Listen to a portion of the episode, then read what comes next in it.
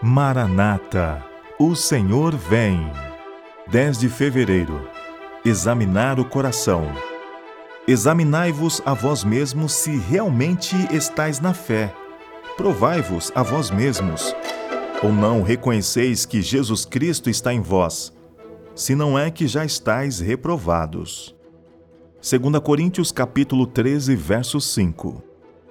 Coisa alguma é mais traidora que o engano do pecado é o Deus deste mundo que ilude e cega e conduz à destruição. Satanás não entra imediatamente com suas tentações a descoberto. Disfarça-as com um aspecto de bem. A seduzida alma dá um passo, ficando então preparada para dar o seguinte: Oh, como Satanás observa para ver seus engodos prontamente aceitos, e os homens seguindo justos caminhos por ele preparados a necessidade de um profundo exame de consciência e de que verifiquemos profundamente a luz da palavra de Deus. Estou com o coração sadio ou ele é corrupto? Estou renovado em Cristo ou tenho ainda coração carnal, mudado apenas na aparência exterior? Apresentai-vos ante o tribunal de Deus e vede se a luz divina possuís qualquer pecado secreto, qualquer iniquidade, qualquer ídolo que não sacrificastes ainda. Orai, sim, orai como nunca antes orastes, para que não sejais iludidos pelos artifícios de Satanás, para que não vos entregueis a um espírito irrefletido, descuidoso e vão. Um dos pecados que constituem um dos sinais dos últimos dias é serem professos cristãos mais amantes dos prazeres do que de Deus. Tratai sinceramente com vosso coração, examinai cuidadosamente.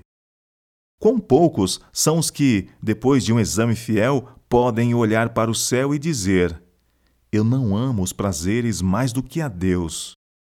Quão poucos podem dizer: Estou morto para o mundo. Minha vida está escondida com Cristo em Deus, e quando aparecer aquele que é minha vida, eu também aparecerei com ele em glória o amor e a graça de Deus. Oh, preciosa graça, mais preciosa do que ouro fino.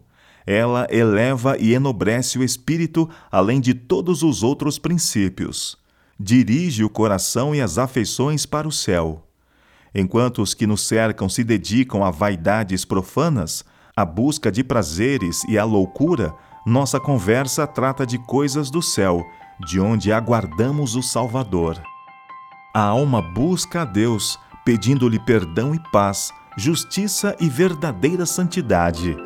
A conversa com Deus e a contemplação das coisas de cima transformam a alma à semelhança de Cristo.